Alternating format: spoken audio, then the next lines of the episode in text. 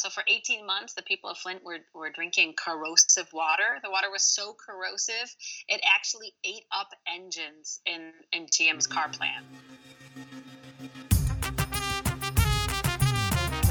I told you a few episodes ago that you'd be hearing more about the city of Flint, Michigan, and the water crisis that impacted its residents. Well, today is the day. Hi there, it's Rhoda, and I'm back for episode 31 of the Assyrian podcast.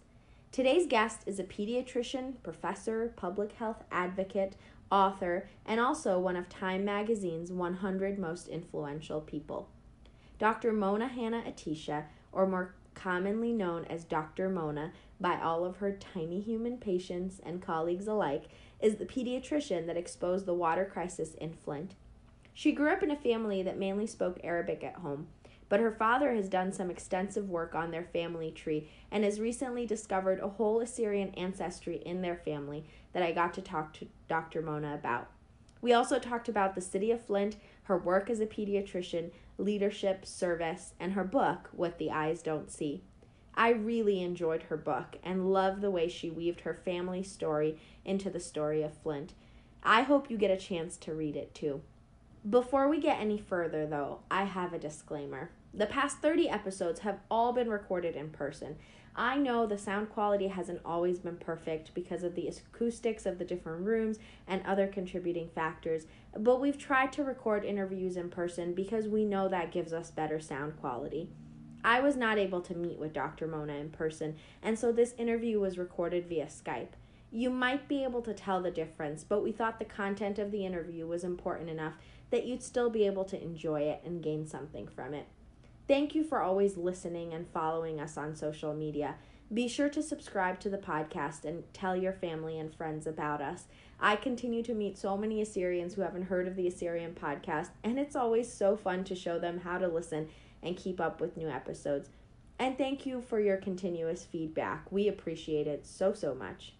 Speaking of appreciation, I'd like to thank Tony Kalogerakos and the injury lawyers of Illinois and New York for sponsoring this episode.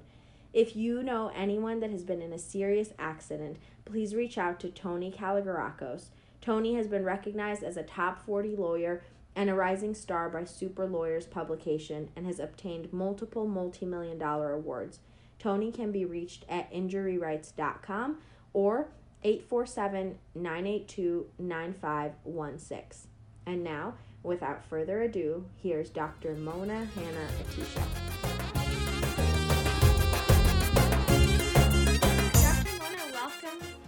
Podcast. Thanks for having me. It's great to be with you. I want to ask you all about your book and Flint, but first I want to ask you a little bit about yourself. Um, I know that your parents were born in Iraq, but you weren't. Can you talk Correct. a little bit about where you were born and how you ended up settling in Michigan? Absolutely. So I was actually born in Sheffield, England. My parents left Baghdad about a year prior and went there for my father to complete his studies. He was getting a PhD in metallurgical engineering. So my brother, who was just a year older than me, was was actually born in Baghdad, and then shortly thereafter they moved there um, for his studies. So we lived there until about the late 1970s. The, the plan was to go back to Iraq. That was home. Uh, that's where all of my uh, extended family was. But at that time is when Saddam Hussein was Saddam Hussein was rising in power, and my parents knew that with two small children, they they could not go back home. They were very acutely hearing and seeing stories of his tyranny, his fascism, his oppression, his dictatorship. So it was really at the beginning of the Iraqi diaspora, and we immigrated to Michigan, uh, where most of Arab Americans are outside of the Middle East, but also most um, Iraqi Americans. So we came here when I was about four.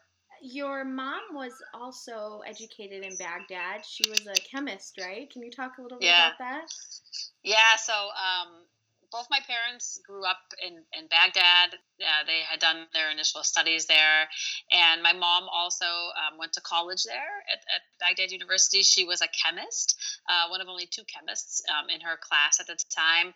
Uh, and I love going through her old pictures um, of the in the 1970s in Iraq. And um, I, I swear you could put those pictures next to, you know, UC Berkeley, and there are lots of folks in short skirts and really progressive, really diverse. Her best friends were um, of all kinds of ethnicities. They were they were Muslim and they were Iraqi Jews and they were Christian, and it, it was you know a time of very kind of progressive thinking progressive values, and and that is that is the Iraq that my parents remember, and, and really that's the last time that they were there.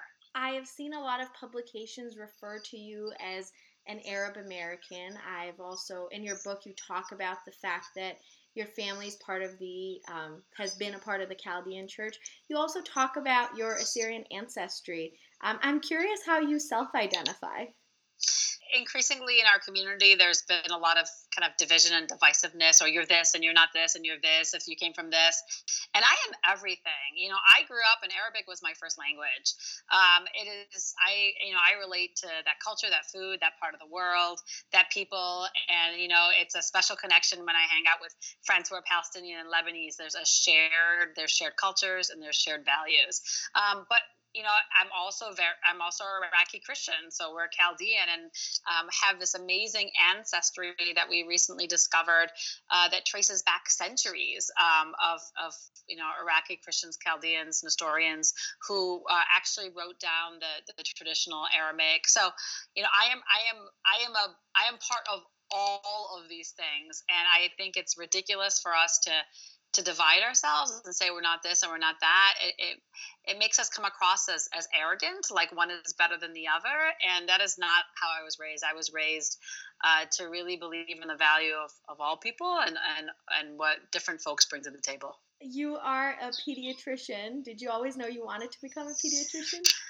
I think it was um, I think it just was a perfect fit for me. I knew I wanted to serve. I knew I wanted to give back. And I knew that advocacy would always be part of my career. And and to me pediatrics fit all of that it was uh, being in medicine is really the most intimate form of service and then in pediatrics so much of what we do is prevention and also so much of what we do is advocacy is speaking up for children so it was just a perfect fit for me. Also, I, am honestly like a kid that has never grown up, so so uh, and being a pediatrician and hanging out with children enables me to stay that kid because like watching cartoons is like work, you know. um, so you know, and the kids inspire me. You know, I, whenever I hang out with my kid in the clinic, it's just it's it, it keeps me going. Let's talk a little bit about Flint. Um, Flint has been a household name the last few years um, if you are in the United States, but we have a lot of listeners who are from Europe and Canada and Australia. So, can you talk a little bit about Flint as a city, where it's located, what are the demographics, and then what happened? Yeah, so Flint is an amazing city, city with incredible history. Flint is the birthplace of cars. Uh, General Motors was born in Flint. And really, even more importantly than being the birthplace of cars, Flint is the birthplace of, of resistance and arguably the birthplace of the American dream. It was because of really brave and courageous auto workers who you know, literally sat down and occupied car plants in the 1930s that we have we have unions and we have we have the UAW and we have uh, the benefits and the wages that so many people are now part of um, in the United States. So Flint has this absolutely incredible history. At one point, Flint had the highest per capita income in the country, which is so hard to believe. But people in Flint made the most money of anywhere in the country. And because of that, people moved to Flint. So, large population of immigrants um, from the Middle East, very large Assyrian population as well from Europe came to Flint for great living wage jobs, as well as African Americans as part of the Great Migration North. So, Flint was the definition of prosperity. And not too long ago, like 1970s, is when we had the highest wages in the country. But since then, Flint has suffered really from decades of crisis. The water crisis is on top of decades of crisis, which began with disinvestment, which led to unemployment, poverty, racism, population loss, decline of decline of unions, crumbling schools, violence, you name it.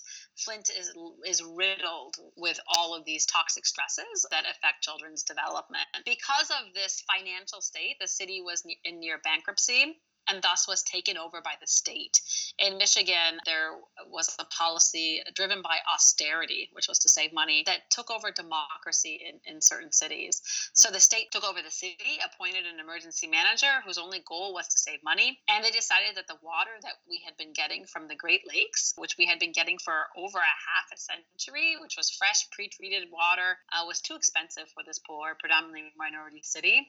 And instead, we started drawing water from the local Flint River, but that water wasn't treated properly.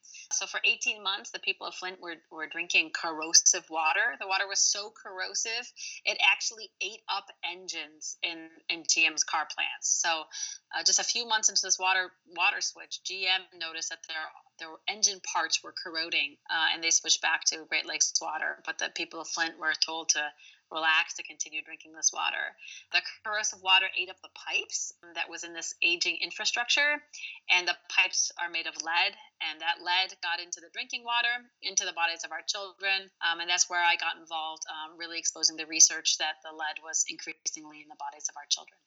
And so you found out about it and did your research and you would think the city and the state would spring straight into action, but that's not what happened. Can you talk about that? Yeah, that's not what happened. So I shared this research. I shared science, facts, evidence. Um, and you think that people would uh, believe facts, uh, but we're very much in this era, increasingly now, of fact and science denial. And like everybody else who brought up concerns about this water, I was also attacked. Uh, the science was attacked as well as my credibility. But then we fought back. We fought back with more evidence, with more science, and ultimately it was our loudness, our persistence, and our science that spoke truth to power. And, and the state finally conceded. And, and, really, since that point, we have been on a, a path to recovery. What is the current state of water in Flint? That's a great question. So the the year and a half that we were on this untreated corrosive water ate up our pipes. So those pipes are being replaced, and that takes time. So we are about halfway through this pipe replacement process, and until those pipes are replaced, people still need to be on filtered and bottled water. And I know that there are currently investigations going on to figure out what happened. Um, what do you hope these investigations uncover? Yeah, there's lots of efforts at accountability. There's been many investigations by lots of different folks the Civil Rights Commission, the EPA, the Attorney General's Office, as well as criminal charges that have been brought up against uh, lots of the folks that were involved, including homicide charges. Uh, we talked about lead, but we also had uh, deaths because of Legionnaire's disease, which was also caused by this untreated water. Um, what I hope that all of these efforts at accountability get at is justice. There needs to be justice so that the people of Flint can can really move on. I think of it as a, almost a truth and reconciliation process. And when you have these efforts at accountability at restorative justice, you can really move on to that long process of reconciliation. How long did it take for Flint to get national attention? How long did it take Flint to get mm-hmm. national attention? It took a long time, and, and, there's been many reports at like why it took so long. Why wasn't the national media on this story? Uh, you know, when water comes out of the tap that's brown, why didn't people pay attention? Um, and m- many of the folks uh, who've investigated that issue uh, and the issue by and large really point to this as being an environmental injustice.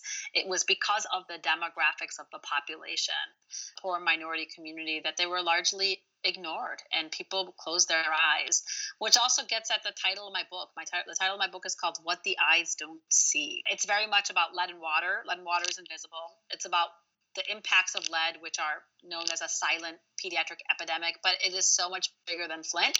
It is about people, it is about places, and it is about problems that we choose not to see, that we just close our eyes to. Flint was purposely neglected. People didn't want to be aware of that problem. Um, and then, kind of my story and the story of the book is that we need to open our eyes. We need to be awake to these injustices, and they're not just in Flint; they're they're all over the nation, world. They're right outside our backyard, and we need to be awake to them, and then we need to act on them. I'm glad you mentioned the title of your book because I wanted to ask you why is the book called "What the Eyes Don't See," but I think you just um, talked about that. As I was thinking about the title, I was trying to think of little stories that you talk about in the book that also apply. I thought of the scar you talk about on your forehead, which is also yeah, something. You don't see it. Yeah, right you don't see it. Um, and I also thought about your dad listening on his radio to stories about Iraq. His eyes couldn't see what he wanted to know, but he was just finding ways to to know more. So I you got it. There's so many meanings of the title, and you mm-hmm. definitely picked on more. Um, it's also about my immigrant status. When you, you see me, when you look at me, you, you, know you also don't know that history, that mm-hmm. background, that social justice background. Really, kind of you know with generations of folks who are always fighting uh, to do the right thing. But yeah, the, the, the, title means a lot of different things. It also speaks to our blindness in, in medicine. We um, we are very myopic. We only see what's in front of us, and we fail to see what's happening at a population level. So yeah, there's a whole list, and a book club can dissect all of the, the meanings of the title. Let's talk about the narrative structure of the book because one of the things I enjoyed the most was that you know I feel like you could have just told the story of what happened in Flint, and that would have been an interesting memoir. But you chose to talk about your family's history extensively. Mm-hmm. Why did you choose that narrative style and structure?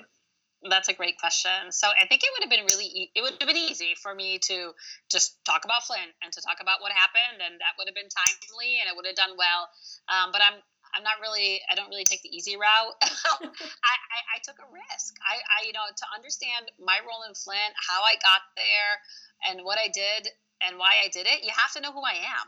So this book is very much a memoir, um, and you know that immigrant story is a big, like you said, is a big part of this book. And I don't think it would have been as big a part of this book if it wasn't for the last presidential election. I wanted people to see a positive immigrant story, especially from our part of the world, where increasingly, you know, we are closing our doors to to people just like me. I mean, when I was four, Lady Liberty welcomed her arms and opened me into this country. We were, you know, basically fleeing oppression and tyranny and dictatorship and and looking for that American dream, looking for opportunity and freedom and democracy. And it was realized for me. And as a result, I grew up competent and confident and proud of the diversity that I brought to the table. And you have to question what we are doing and what we are missing out on um, right now in this nation. So I, I, that needed to be part of the story. You also needed that um, perspective to to understand the lens that I see the world in, because I see the world in eh, with this lens of being everyday grateful to be in this country, being lucky and privileged to be here. Because really, a split second decision, I wouldn't be here. I'd be like my cousins who are back home. And but it's also a perspective that acutely knows what injustice is.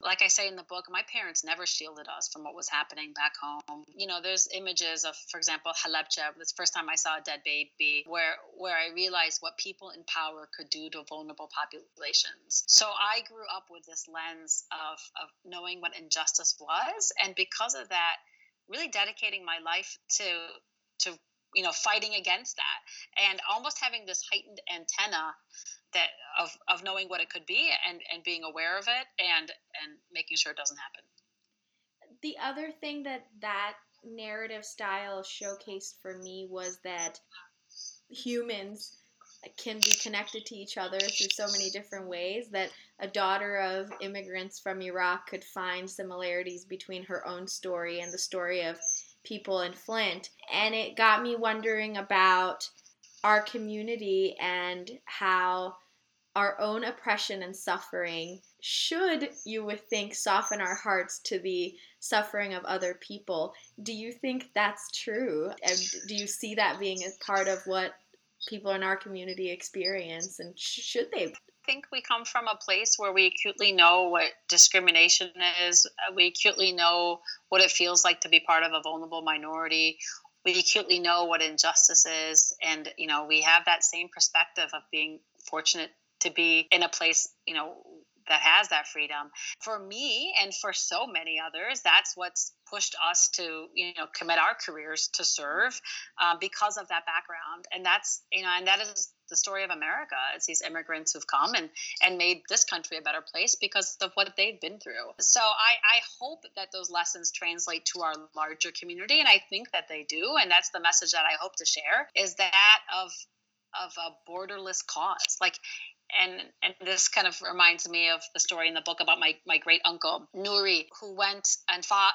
in the Spanish Civil War, like one of two Iraqis who went to fight against Nazis and fascism in the 1930s. Like, I, I love this story because it wasn't about a religion or a race or even a country. It was about this bigger concept, these bigger values of peace and justice and freedom. And that that's how I see my work and that's how I hope, everybody sees their work. That it's not, you know, it's not you know this religion this race this country these people it's it's about humanity human race and i think if we kind of put down those barriers um, maybe we would be more empathetic to the suffering that is happening in our own communities Eh, regardless of you know who those people are and what they look like they're they're you know that's part of our civic responsibility that is part of our job as humans is to care and provide for each other mm-hmm. and for me it doesn't matter where i am or who they are you know my kids in Flint are no different than my children.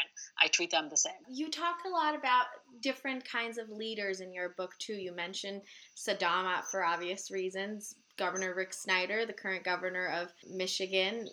Your grandfather stood out to me as a leader in mm-hmm. your life mm-hmm. and your family. He named you. There are other mm-hmm. stories mm-hmm. about his leadership.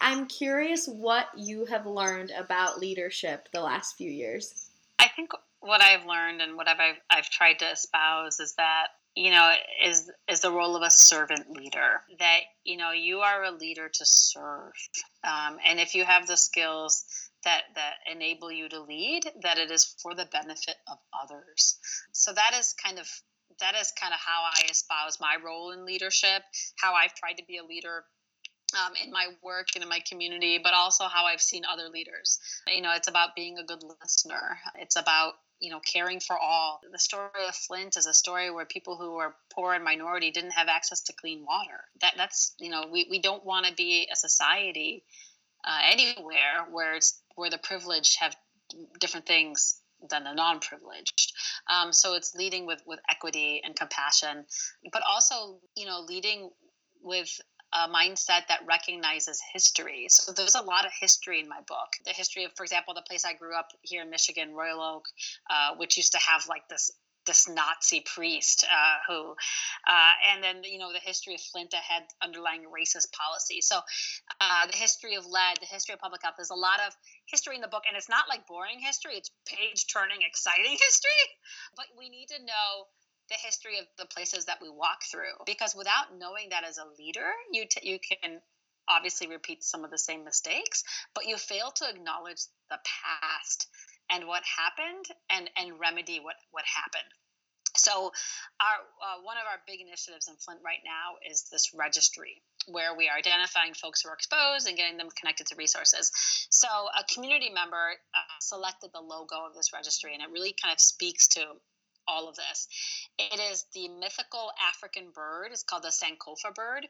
And this bird is flying forward, yet looking back and holding an egg in its mouth. So it is this concept that we always have to push ahead. We always have to, you know, you know, go forward Yet we cannot forget our past. We cannot forget where we came from and our roots, and and be proud of those roots. Um, and and the egg in the mouth is we have to prioritize the young and the kids. Um, so I think that's kind of symbolic of, of all of this, and especially as a leader, like we need to look, we need to go forward, but we cannot kind of whitewash or be blinded to our past, and and it's always the kids. I'm curious what your experience has been in uh, the ways that you have led the people who work with you and for you um, over the last few years as a woman in a leadership role. Uh, what has that been like for you? In my discipline in pediatrics, it is um, it is women female predominant. Not not in all of medicine, but pediatrics is. And I've never really let my gender play a role in anything. I was raised to, uh, to be loud and, and to be stubborn. And, and, you know, especially in our culture, so often it's like, oh, girls can't do this. We're not sending our girls to college. We're not doing. And my parents did not believe that. Like I said, my mom was one of two women in, in her chemistry class. She went away to college. So when it was time for me to go to college, she's like, yeah, absolutely you're going away to college. Like I, I would love you for you to stay home, but you're going away.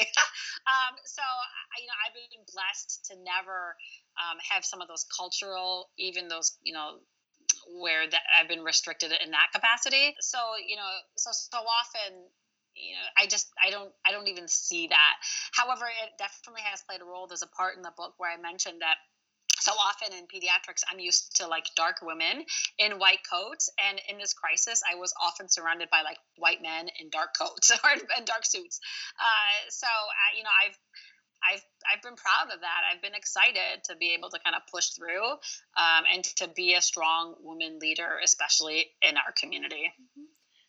Speaking of the white coat, the part that you talk about kind of donning the white coat and like feeling that sense of authority that it gave you. Um, I was describing this to my husband, and he said, "Oh, like Bruce Wayne. He's not Bruce Wayne anymore when he puts on the cape. He's Batman." Um, totally. the the water crisis in Flint and the work that you've done has brought you to the forefront of the nation's attention in some way. You were named as one of Time's most influential people. Um, you have a book that the New York Times and the Washington Post have written reviews on. Uh, what sort of opportunities has this uh, presented to you um, to help other disenfranchised people on a larger scale? You got it. So I have been blessed and privileged to to have this amazing microphone, uh, to have this larger platform, especially with writing a book, um, and and the whole purpose of all of that is is to share a message and to share a story and to impact the lives of more children. Uh, so you know, Flint, the, this book is not about just Flint; it is about so many other bigger issues that are facing children all over this world. We have too many kids who are living in very similar toxicities, be it poverty, racism, discrimination, violence, incarcerated parents, you name it, and all those things impact children. So I will hold on to this microphone. I will I will stay on the stage as long as I can to, to be able to impact the lives of more children. So I, I I'm I'm very privileged, um, and I'm, I realize how lucky I am. And I mean, I'm excited to share that message. And you know, a lot of the accolades and the awards are very awkward because I continue to to you know really express that this is part of my job. This is part of my job as a pediatrician is to advocate for children and, and to you know to care for these kids. You know i literally took an oath to protect children. Um, but you know part of writing this book is also to challenge everyone that we all took an oath. All of us as humans have that very civic responsibility um, to protect children. Um, and that's another one of the messages i want to share. And it's also all these you know accolades, like I said, are also quite awkward. But if I can, you know, inspire another young girl, you know, a girl who is maybe a person of color, maybe from our own background, um, you know, a girl that can also believe in herself and believe that she can change the world, um, then it's all worth it. There's one person in particular I want to ask you about that you uh, talk about his story in your book, and that is Dr. Paul Shekwana. Can you tell our listeners who he was and what he did? Yeah, so this is an amazing story. So you all need to read it in the book. Um, but uh, in, in short, he was probably at that time uh, epidemiologist, infectious disease expert, bacteriologist whose whose gravestone actually said he was born in Assyria. So it wasn't even present day Iraq. In the early 1900s, he came to the U.S. via England to be a public health warrior. So he immediately came, I think in like 1904, to Washington D.C. to George Washington University, and then quickly was sent to Iowa to fight the plague um, and has public, published articles in medical journals. He was so famous, almost all of his travels were documented. Documented, for example, in the Iowa newspapers. And he actually also he talked about the importance of hand washing, water quality, milk pasteurization. Like this guy was a legend. He was an absolute public health champion. And it's hard to believe that there's any Iraqis in Iowa now, but to imagine Iraqis in Iowa in like the early 1900s is amazing. Um, so it, it's I think it's such important history for our community to recognize that we have been making an impact in the world for a long time, um, and and he's like my I don't know. I, my dad has the whole kind of genealogy, but like he might be a great uncle, like, ten times removed or something. um, but what this? is his story is just incredible. Because you know my father dug and dug and found out more about his story and we've recently created a scholarship a few years ago in his name to give to graduating high school students who want to pursue um, who want to go to college. But it is an amazing story. He, he's very sadly tried tragically died very young in a train accident or a train hit him as he was um, I don't know, fishing or something. Uh, but an amazing, amazing public health pioneer in the early 1900s in Iowa from Assyria. Yeah, that's actually the reason why I know about him. I knew about him before I read his story in your book because I have seen a picture of his tombstone where it says "Born in Assyria," ah, and yeah. so when I read about him in your book, I was happy to know more about his. That was one of my favorite stories. I was so glad you talked about it. You mentioned earlier about people in your family, along with Dr. Paul Shekwana and the other great uncle who have been in line of basically serving other people. You've also talked about uh, people um, in your ancestry who've been priests and uh, part of both the Catholic Church and Assyrian Church of the East. Um, and I'm curious what it feels like for you to be a descendant of people who have left that kind of legacy, um, not just in your family, but the world at large. Yeah, no, I, I think this is what I share to my young daughters is is to be proud of where you came from. You came from really awesome people who were were leading the way. They were blazing the trail, you know, and you know, and doing really incredible things. Um, so so definitely um, sharing that oral history, sharing whatever we have about these amazing ancestors, because it only makes us stronger. It, it enables us to realize that um, you know that we have a power within us um, that is almost intergenerational. You know sometimes we don't think we can we can do great things uh, or it's scary and it's hard and there's no way i can do this. Nobody's ever done this before. But to know this history enables all of us because it's a shared history we're all cousins um, to enable all of us to to have that bigger impact. Your family has this great tradition of storytelling that you talk about in the book um, about people um, that we've just talked about in your family. What is the story that you hope your great great grandchildren hear about you? Yeah, so I hope they just read my book. um, and that's that's kind of why I write the book is to document these things, you know, for my kids um, and for, for their kids and their kids after that, so they they can hear some of these great stories and hopefully really commit their lives to serve. Um, you know, these stories aren't. It's not about me. It's not about my ancestors. It's it's about them and, and what what they can contribute to, to their communities. Well, that's it for this week. Thanks for listening. You may have noticed some changes to our logo, and we'd like to thank Eva Toma for designing the logo and Jessica Laudu for the new graphic text. I'd also like to give a shout out to Stephen Lelham and Tanya Daniel for the new format of the logo. We'll be back next week with a new episode. Until then.